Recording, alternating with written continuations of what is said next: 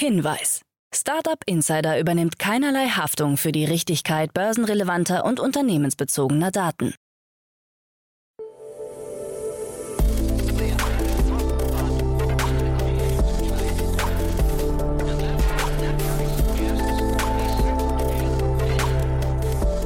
Startup Insider Daily. Morgen Update. Einen wunderschönen guten Morgen und herzlich willkommen zu Startup Insider Daily. Mein Name ist Jan Thomas. Heute ist Montag, der 8. November. Ja, das hier sind heute unsere Themen.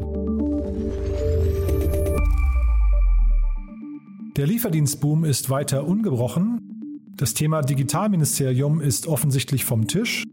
Christian Lindner kündigt an, die DSGVO überarbeiten zu wollen. Airbnb überzeugt mit starkem Wachstum. Und Shopify hat untersucht, wie glücklich Gründerinnen und Gründer sind und präsentiert zum allerersten Mal den Happiness Index.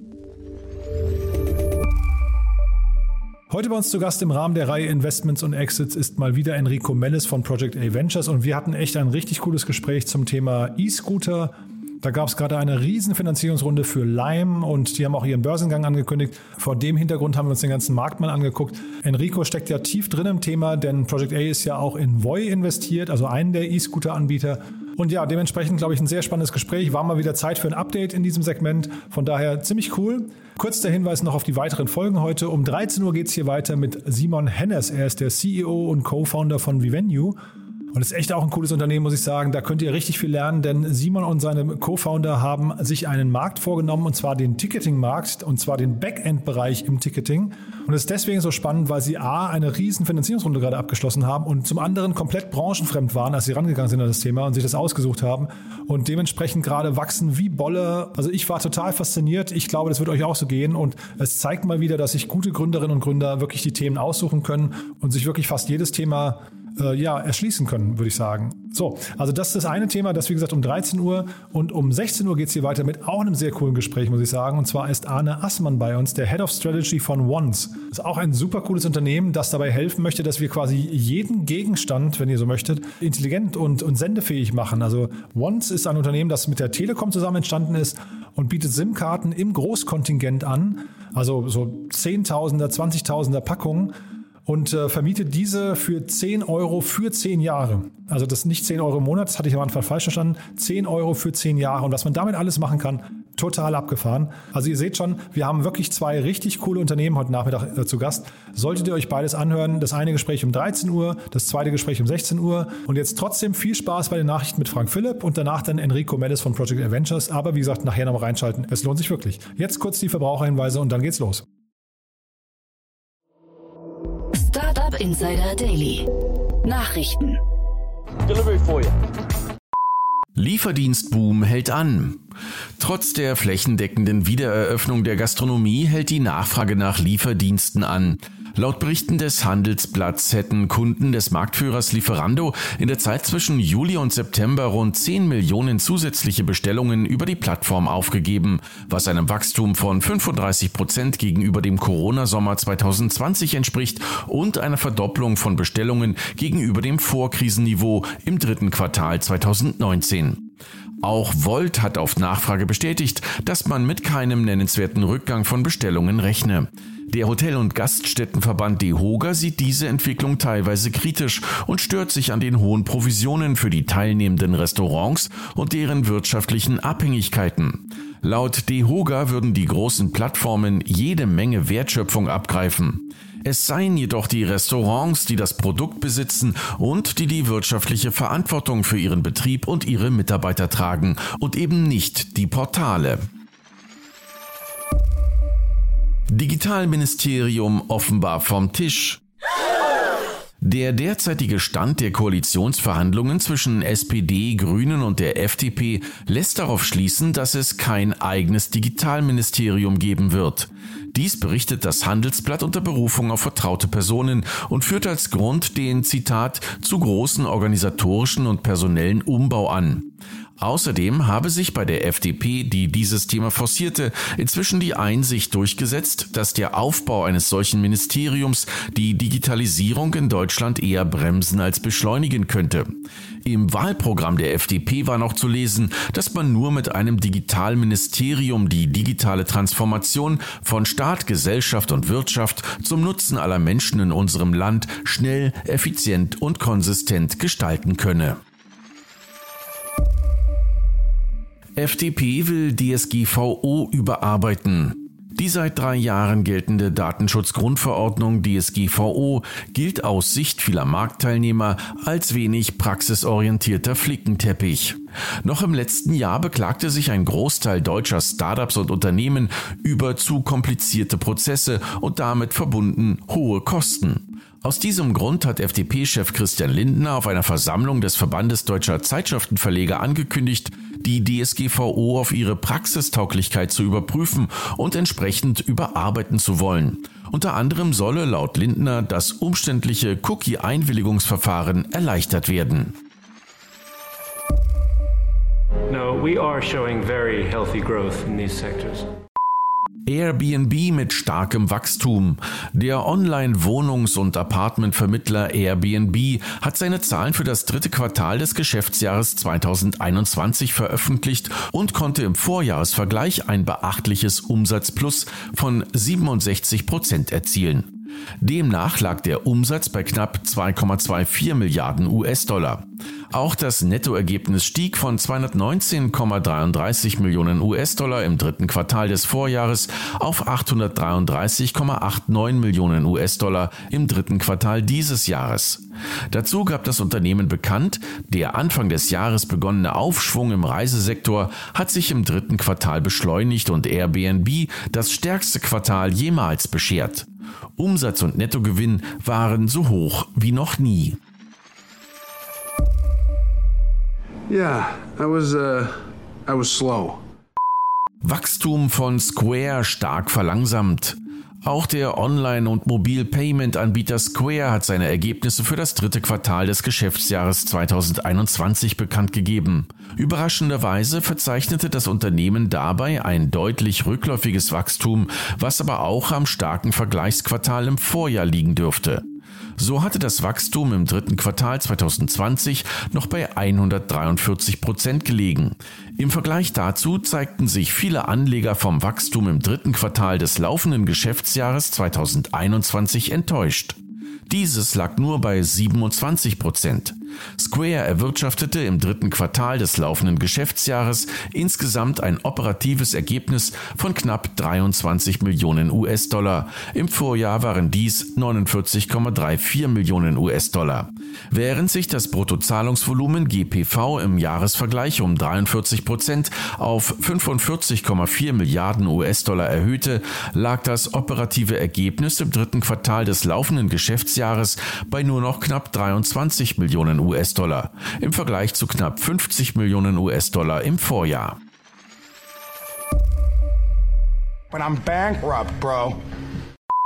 E-Auto-Startup Byton ist insolvent. Der ehemalige Tesla-Jäger Byton ist offensichtlich am Ende. Dies berichten chinesische Medien unter Berufung auf dem Unternehmen nahestehende Personen. Demnach hat das Unternehmen seine Gehaltszahlungen eingestellt und seine Produktionslinie stillgelegt. Vorausgegangen war ein Insolvenzantrag der wichtigsten Geschäftseinheit von Byton, der bei Gericht am Firmensitz im chinesischen Nanjing eingegangen ist. Bereits vor zwei Monaten hatte der taiwanesische Auftragsfertiger Foxconn seine erst Anfang dieses Jahres angekündigte Zusammenarbeit mit Byton beendet. Die ursprünglich für 2019 angekündigte Serienfertigung des M-Byte wurde immer wieder verschoben und war zuletzt für das kommende Jahr angekündigt.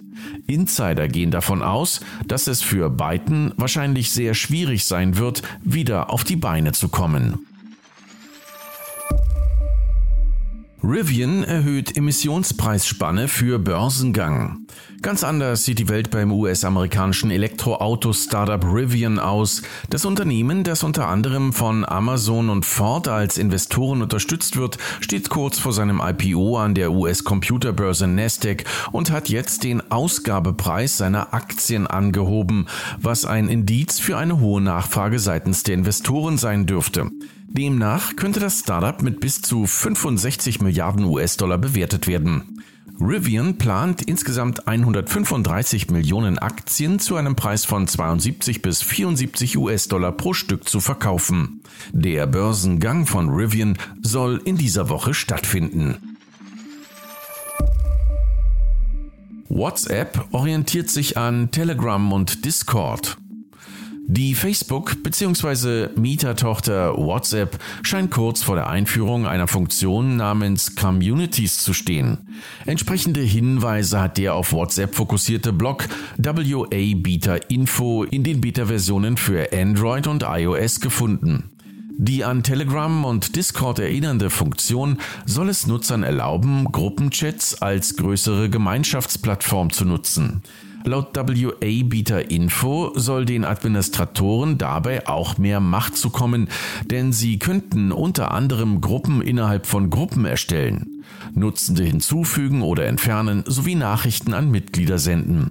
Auch sollen Einladungen künftig über einen allgemein zugänglichen Link ausgelöst werden können.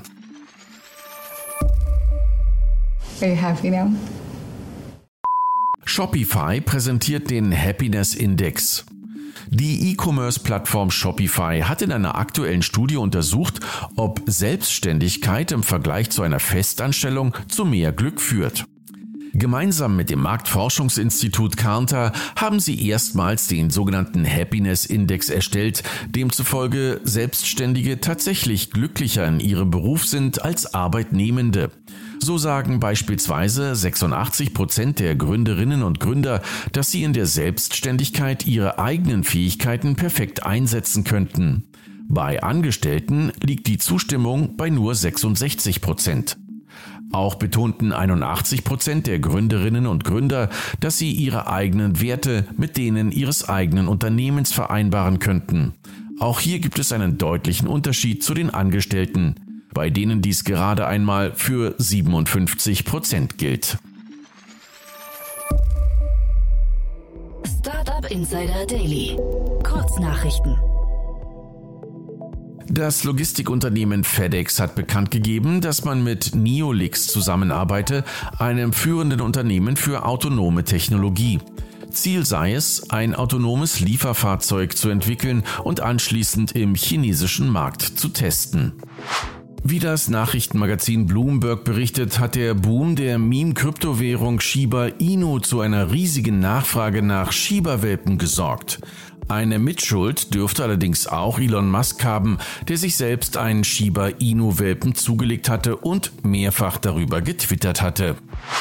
Da Grafikkarten derzeit als knappes und stark nachgefragtes Gut gelten, rücken sie offenbar auch für Kriminelle in den Fokus.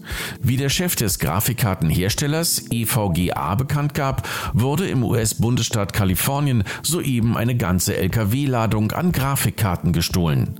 Deren empfohlene Verkaufspreise liegen jeweils zwischen 330 und knapp 2000 Dollar. Das FBI warnt vor einer neuen Betrugsmasche mit Kryptogeldautomaten. Die neue Methode, bei der es sich im Grunde um eine technisch ausgereifte Variante des Überweisungsbetrugs handele, würde vor allem von Liebesschwindlern genutzt, die mit Liebesversprechungen winken. Die Opfer werden zu Geldautomaten gelotst, die Kryptowährungen verkaufen und das Lesen von QR-Codes unterstützen. Nachdem das Opfer von den Betrügern einen QR-Code erhalten hat, soll es diesen scannen, wodurch der Automat angewiesen wird, alle gekauften Kryptowährungen an die gewünschte Wallet-Adresse zu senden. Aufgrund eines Toilettendefekts in der Crew Dragon Kapsel des Weltraumunternehmens SpaceX kehrten vier Raumfahrende von der internationalen Raumstation zur Erde in, Zitat, saugfähiger Unterwäsche zurück. Der Vorfall ereignete sich ausgerechnet einen Tag, nachdem die ISS-Astronauten medienwirksam erstmals im Weltraum angebaute Chilischoten gegessen hatten. Und das waren die Startup Insider Daily Nachrichten vom Montag, dem 8. November 2021. Jetzt geht es weiter im Programm mit Investments und Exits. Startup Insider Daily. Investments und Exits. Ja, wie immer, ich freue mich sehr. Enrico Mendes ist hier von Project A. Hallo Enrico. Hi Jan, freut mich. Ja, Wahnsinn, schon wieder zwei Wochen rum und ich freue mich, das ist ja immer bei dir ganz großartig. Also danke nochmal dafür, dass du dir am Wochenende die Zeit nimmst. Äh, ist ja echt nicht selbstverständlich. Ähm, da, also umso mehr freue ich mich. Und das Thema heute ist natürlich auch mega spannend, muss ich sagen. Genau, ähm, wir wollen heute über ähm, die neue Runde, die Lime, ähm, äh, also der, der Scooter-Anbieter, geraced hat, äh, sprechen. Und ähm, ich glaube, vor dem Hintergrund macht es vielleicht einfach Sinn, mal grundsätzlich zum ganzen Scootermarkt ähm, zu sprechen. Genau, da vielleicht kurz der Disclaimer, ihr selbst mit Project A seid auch investiert in einen Scooter-Anbieter, nämlich in Voi. Das heißt, also es kann durchaus sein, an der einen oder anderen Stelle kommen wir an äh, Punkte oder an, an weiß ich, Fragen oder so, die du dann vielleicht eben ja nur allgemeiner oder auch gar nicht beantworten kannst, weil wir natürlich jetzt nicht äh, die interne rauslocken wollen, über die du eigentlich nicht sprechen solltest. Ne? Genau, also genau, richtig. Wir sind bei, bei Voi investiert, ähm, dem, dem Nordics Leader sozusagen in dem, in dem Segment. Und ja, ich, be ich beantworte alles das, was ich beantworten darf. Nordics Leader ist ja schon spannend. Also da gibt es ja noch Bolt, ne? Die, die würden sich wahrscheinlich auch irgendwie in dem, in dem Segment irgendwo verorten, da Nordics und, und äh, weiß nicht, können wir vielleicht auch gleich nochmal streifen, weil die sind ein spannendes Role Model vielleicht auch für alle anderen. Ne? Ähm, also ich glaube, die große Frage hinterher ist einfach, wohin entwickelt sich dieser Markt? Aber vielleicht fangen wir mit Lime mal an, weil die Zahlen sind halt krass, die da jetzt announced wurden, ne? Richtig, genau. Äh, Lime haben jetzt äh, 523 ähm, Millionen Dollar äh, geraced. Das ist allerdings natürlich eine ähm, Mischung aus Equity und Debt, ne? Ähm, in erster Linie wahrscheinlich auch Debt, weil man diese, das, das Ganze, man muss ja einfach die Hardware finanzieren, ne? Und ich glaube, das haben alle, alle reiferen Player gemeinsam, von äh, Lime eben bis hin zu Voy und Tier und so weiter. Ähm, sobald man mal versteht, wie sozusagen die Returns dieser, dieser Roller funktionieren, dann kann man, dann kann man die eben auch ganz gut ähm, sozusagen mit, mit, mit Debt finanzieren, musst du dich mit Equity finanzieren, was natürlich total Sinn macht. Genau, und ähm, Lime natürlich einer der, einer der größeren Player, ähm, wenn nicht so der, der größte, ähm, an, andere, andere Player, Bird will dieses Jahr, wenn ich das richtig äh, verstehe, eine IPO machen. Ähm, es wird also äh, heiter, heiter weiter geraced. Und die Frage ist, ähm, genau, die Frage ist, wo geht es eigentlich alles noch hin? Ähm, das ist, glaube ich, eine relevante Frage. Das, weiß ich, das wissen wir natürlich auch nicht hundertprozentig. Wir glauben natürlich, dass noch, dass noch Raum nach oben. Aber ähm, ist auch sehr, sehr unterschiedlich, wenn man sich anschaut, äh, wie, das, wie das Geschäft in USA läuft, zum Beispiel versus Europa. Ist das so, ja? Genau, also ich meine, was wir, was wir zumindest mal, ähm, was wir zumindest mal sehen, ist, dass in Europa das ähm, sozusagen der Regulator, die regulatorische Komponente nochmal äh, stärker einzahlt. Ne? Also die zusammen, also alle diese Roller-Companies haben einen sehr, sehr starken Fokus auf Zusammenarbeit mit Städten und Gemeinden. Ne? Also da, wird sozusagen versucht, sich äh, in diesen Tendern gut zu platzieren. Das ist halt dann in erster Linie auch einfach mal ein, ähm, Government Sales äh, Modell. Und das entfällt dann eben in den USA anscheinend, ja, weil da kann man wahrscheinlich äh, flächendeckender einfach vorgehen, ja? In, entfernt tut es nicht. Also ich glaube, die äh, äh, bestimmte Städte in den USA haben ja auch schon äh, prominenterweise da ähm, sozusagen die, die, die Vorreiterschaft äh, übernommen. Ne? Gerade, gerade in San Francisco war das ja ein großes Thema oder in, oder in, oder in Miami. Allerdings ist, ist halt die Frage, ob das in den USA nicht wahrscheinlich dann immer, immer noch sozusagen weniger ähm, reguliert und, und besser steuerbar ist als hier. Und du hast ja gerade schon so ein paar Namen genannt. Ähm, wie viele, wie viele große Player gibt es denn eigentlich momentan? Sind das so fünf Stück oder, oder also jetzt zumindest die man in der westlichen Welt wahrnimmt oder sind es noch mehr? Genau, also ich glaube, global sind es noch mal deutlich mehr. Ähm, du, weil wir klammern jetzt sozusagen auch mal Asien erstmal aus, wir klammern ähm, Südamerika aus. Ähm, in den USA sind es primär Bird und Lime. Ne, das sind so die beiden, die beiden großen, größten Player. In Europa hast du halt eben Void hier, ähm, aber auch dort äh, immer noch durchaus prominent. Lime natürlich auch und Bird. Also in Europa, glaube ich, ja, äh, kondensiert, Bold, ne, eben schon genannt. In, äh, in Europa kondensiert sich so auf 5, 6 Player. Und, ja. Genau, es konsolidiert sich halt schon so ein bisschen. Ne? Deswegen, also die Frage eben, wohin entwickelt sich das Ganze? Und dann eben auch äh, jetzt hier am, vor dem Hintergrund dieser Riesenrunde, ist das hinterher tatsächlich nur ein Kapitalgame? Genau, also was man sich fragen muss, ist natürlich irgendwie, wohin entwickeln sich diese Unternehmen? Man sieht es jetzt bei Lime äh, slash Uber, ne, die ja irgendwie die, äh, die, die sozusagen den Produktkatalog breiter denken ne, und sagen, wir sind einfach eine, grundsätzlich eine Micromobility-Plattform. Ne, du siehst bei Bolt, die ja ähm, sozusagen das Taxigeschäft und das äh, Foodgeschäft auch noch mit drin haben. Ähm, und Tier und äh, Tier zum Beispiel auch ne, hat ja Coop eingekauft, ne, sprich die die die E-Scooter mit dazu geschaltet und ähm, naja, alle denken natürlich strategisch drüber nach, wie ähm, expandiert man sozusagen in dem Geschäft, weil ich glaube, da, das Rollergeschäft als solches hat natürlich irgendwo einfach dann auch äh, ein Limit erreicht. Ne?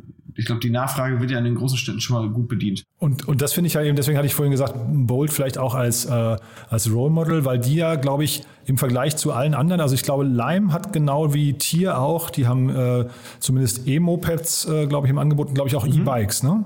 Richtig. Ja, und, und Bolt kommt jetzt eben mit, so mit neuen Komponenten dazu und da frage ich mich halt, werden im Prinzip diese ganzen äh, Scooter-Anbieter irgendwann mal irgendwie zu so richtigen Mobility-Anbietern, ne? Genau, ich glaube, also ich glaube, das, das ist das Ziel der, äh, der verschiedenen Spieler. Ich frage mich, ne, da gibt es verschiedene Wege dahin zu kommen.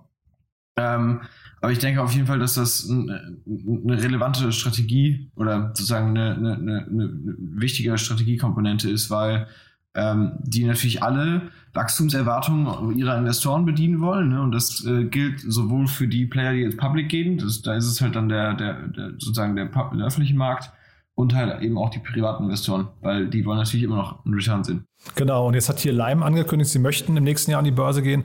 Und da habe ich mich auch gefragt, ist das schon der Zeitpunkt? Also ähm, natürlich ist das Börsenklima, glaube ich, noch, noch attraktiv für sowas, aber ist, sind die schon so weit, dass man halt wirklich äh, von den Kennzahlen her sagen kann, das ist ein, ein, ein, proven Case oder brauchen die noch diese Fantasie nach vorne raus, wir werden noch mal was ganz anderes, also zum Beispiel, ich weiß nicht, ein Carsharing-Anbieter oder ein, ein, ein integrierte, vielleicht sogar Stichwort Super-App ne, äh, im, im Mobility-Bereich, dass man sagt, naja, man, äh, wir, wir haben es ja hier in Deutschland schon gesehen, dass viele mit den öffentlichen Verkehrsmittelbetreibern ähm, dann irgendwie schon, schon Kooperationen eingehen. Also ist das vielleicht so noch eine Story? Ich weiß es nicht genau. Es wird bestimmt nicht schaden, eine, eine, eine gute Story zu finden, warum eine Company nochmal stark wachsen sollte und einen neuen Markt erschließen sollte. Aber ich glaube, dass das für, alle wirklich auch eine ernstzunehmende Strategie ist, weil, wie gesagt, ich glaube, das, das Scooter-Geschäft alleine, das ist, äh, das ist ein großer Markt durchaus, aber natürlich hat er auch seine Limits. Ähm, plus die, ähm, die, die Roller sind natürlich auch einfach ähm, sozusagen ein, Kapital, ein kapitalintensives Geschäft, ne, wo du, bei dem du äh, zur Profitabilität noch einen guten Weg hast. Ne? Die, die, die, das funktioniert. Und alle, die, alle der stärkeren Player, wie zum Beispiel auch Voy, haben natürlich viel, viel Zeit und Geld investiert, um auch Roller zu entwickeln, die einfach länger halten als die erste Generation. Die erste Generation war ja teilweise nach 30 Tagen durch. Ähm, aber ähm, genau, man, man kann das Ganze natürlich unterfüttern mit, mit, mit, mit äh, sozusagen ähm, naheliegenden weiteren Modellen und die sind teilweise dann auch vielleicht auch einfach ähm, profitabler in dem Zusammenhang. Und diese Haltbarkeit, also ich weiß jetzt nicht, wie gesagt, du hast jetzt von Voll gesprochen, aber jetzt mal insgesamt äh, betrachtet, ich hatte jetzt in dem äh, einen oder anderen Artikel gelesen, dass Tier, ähm, Entschuldige, Lime jetzt hier auch seine, seine veralteten Roller gegen die neueste Generation austauschen möchte mit diesem Geld. Und also ist das, eine regelmäßiger, ist das ein regelmäßiger Prozess, dass man immer wieder, ich weiß nicht, einmal im Jahr oder einmal im halben Jahr seine Flotte komplett einmal von links auf rechts drehen muss, weil jetzt zumindest bei Tier war es, glaube ich, dass sie 135.000 Roller im Einsatz haben. Ich meine, das sind ja dann, ich, ich weiß nicht, was so ein Roller kostet, aber wahrscheinlich deutlich über 1000 Euro. Ähm, das sind ja richtige Beträge dann, ne? Genau, also ähm, ganz, äh, ja, also da, früher war das so, dass die Roller, wie gesagt, nur, sehr, nur sehr kurz gehalten haben, weil die halt off the shelf einfach E-Roller waren, die eigentlich, glaube ich, nicht dafür gedacht waren, was dann da mit den Dingern veranstaltet wurde.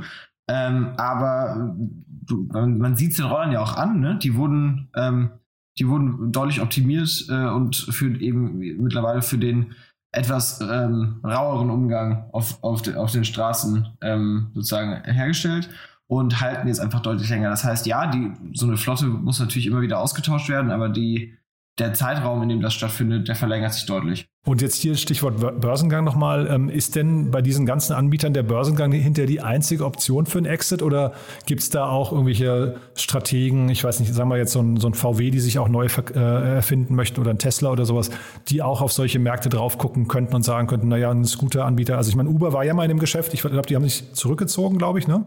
Also genau, Uber, Uber ist zum Beispiel ein gutes Beispiel als potenzieller Käufer. Ähm, auch, ich meine, auch die Autohersteller sind eine, äh, sind eine Option. Ich glaube, da, da gibt es schon noch andere Optionen außer die IPO. Weil ich glaube, das braucht man hinterher wahrscheinlich schon, ne? Wenn wir jetzt hier so mehrere Player haben, die, die können wahrscheinlich nicht alle mit der gleichen Story an die Börse gehen, ne? Nee, genau.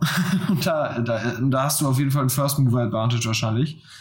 Weil äh, der, der, der vierte, fünfte will es wahrscheinlich dann nicht mehr sein. Kann man, ich, ich weiß, wie gesagt, ich möchte jetzt auch keine interne äh, äh, entlocken, aber kann man das Management äh, einigermaßen benchmarken? Kann man die vergleichen? Kann sagen, also weil ich finde das schon, also jetzt Tier zumindest hier in Deutschland, ich meine, das ist natürlich ein Berliner Unternehmen, deswegen nehme ich die sehr star stark wahr und ich kenne auch den Lawrence Leuschner, äh, die nehme ich schon als sehr aggressiv und bullish äh, wahr. Jetzt nicht, also aggressiv nicht im, im, im, im, schlechten Sinne, ja, sondern eher, dass die halt wirklich da äh, einen, einen ziemlichen Run haben. Voy kenne ich das Management nicht, Lime kenne ich sie auch nicht. Ähm, Lukas Skadowski war in dem Markt drin, hat das ziemlich gepusht. Ist das ein Management-Thema auch, also neben dem Stichwort Kapital, was wir vorhin hatten? Also natürlich zu 100 Prozent zählt immer das Management bei, bei solchen Themen. Ne? Und ähm, das, was man auch sagen muss, ist, das ist ein sehr operations-heavy Thema. Ne? Das heißt, ähm, da, wird, da wird einfach sozusagen einem C-Level-Team einfach sehr, sehr viel abverlangt und die müssen einfach sehr, sehr gut sein. Aber ähm, ich, ich würde auch sagen, dass jetzt alle Teams im äh, Scootermarkt wirklich sehr, sehr, sehr, sehr starke Leute haben. Ne? Also wir haben uns die alle angeschaut damals und haben uns dann, äh, wir haben uns dann für Voy entschieden.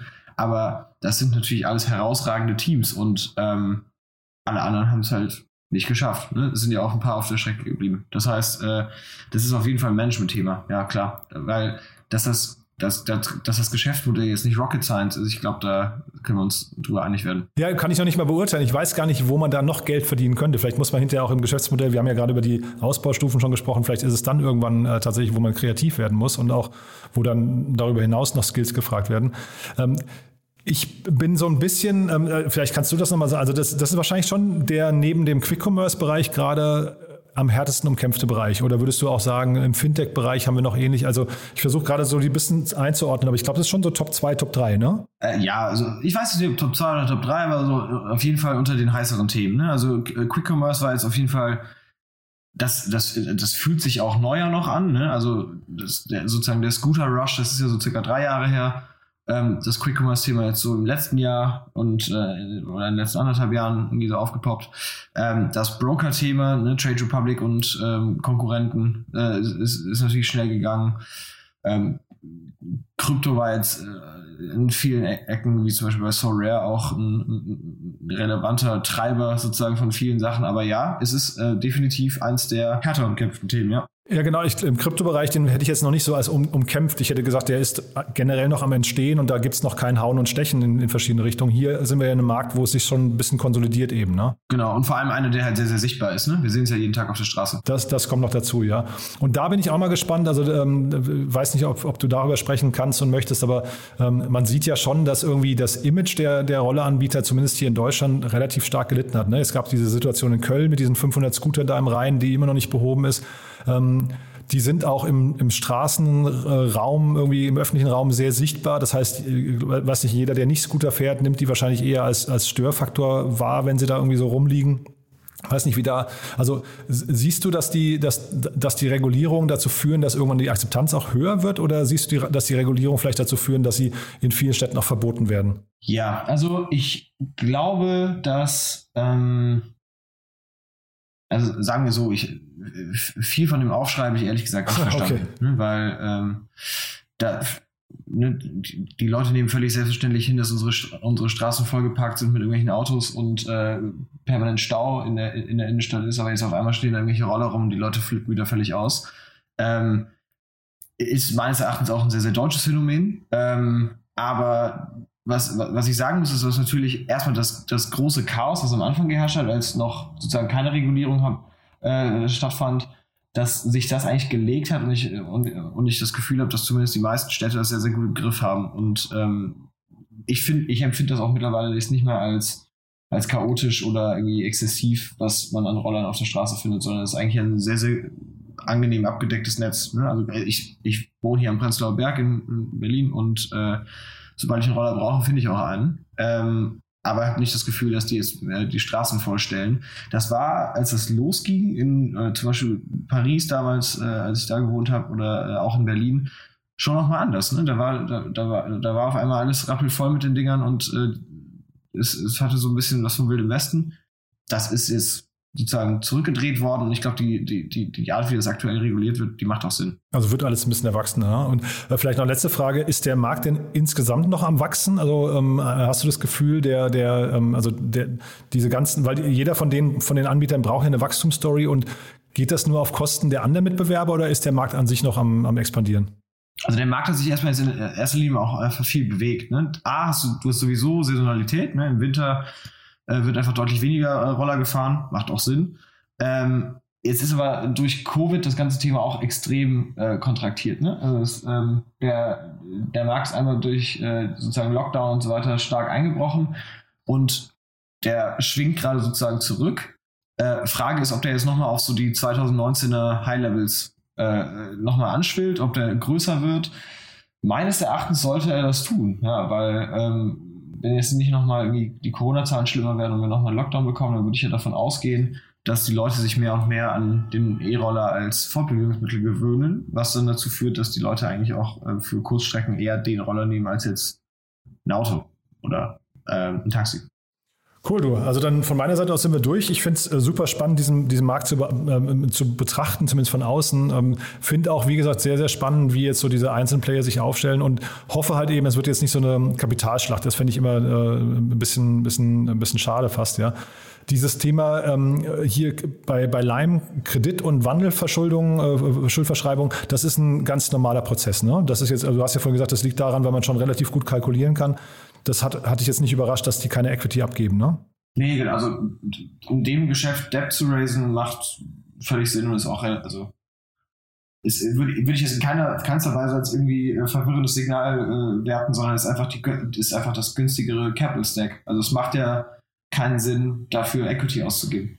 Und ist dann für jemanden wie euch, und dann können wir vielleicht noch mal kurz die Brücke zu euch, dass du vielleicht über euch noch mal zwei, drei Sätze verlierst, für euch auch kein Problem, wenn jetzt plötzlich dann diese ganzen, ich weiß nicht, Soft, äh, wie als Silicon Valley Banks und sowas in den Markt kommen, oder? Nee, überhaupt nicht. Also, ähm, wir also A, sind wir auch einfach in einer anderen Stage unterwegs. Ne? Wir bei Project A machen ja 1 bis ja, 10 Millionen Euro Tickets in, in sehr, sehr frühen Runden. Ne? Und das sind meistens die Runden, in denen auch einfach Debt Provider noch nicht genügend Risiko ähm, äh, sozusagen äh, Risikobalancing sozusagen sehen. Ähm, das kommt dann meistens später, das kommt so ab der BCD-Runde. Ähm, deswegen, äh, für uns ist das eher das ist ein komplementäres, ähm, das ist ein komplementäres Financing-Modell. Und magst du trotzdem zu euch nochmal so zwei, drei Sätze, wer euch nicht kennt? Ich meine, die meisten werden euch irgendwie kennen, aber zumindest mal so, das war so ein ungefähres Profil, vielleicht auch, ich weiß nicht, Investment-These oder so. Sehr gerne.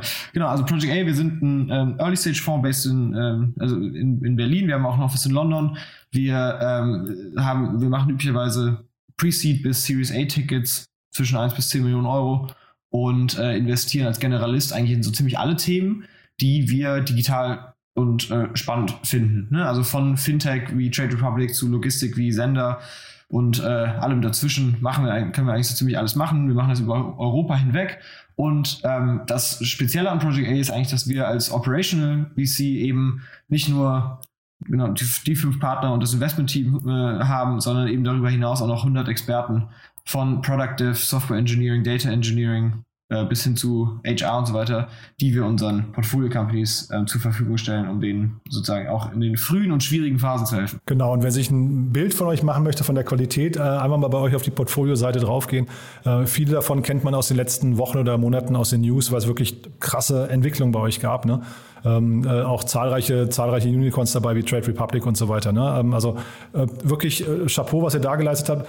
Von daher, ähm, ja, also wer, wer jemanden in dem Bereich sucht als, als VC, einfach mal bei euch durchklingen. Wahrscheinlich, äh, ihr seid auf LinkedIn alle erreichbar, ne? Ja, klar, genau. Enrico, du vielen, vielen Dank, hat großen Spaß gemacht und dann ja, freue ich mich aufs nächste Mal. Danke, Jan, hat mir auch, hat mir auch Spaß gemacht. Startup Insider Daily der tägliche Nachrichtenpodcast der deutschen Startup-Szene. So, das war's für heute Vormittag. Das war Enrico Mellis von Project A Ventures. Ich fand's mal wieder super. Ich hoffe, das ging euch auch so. Wenn dem so sein sollte, wir freuen uns immer über euer Feedback. Wir freuen uns natürlich aber auch, wenn ihr diesen Podcast teilt mit möglichst vielen Leuten, die sich für die Startup-Szene interessieren.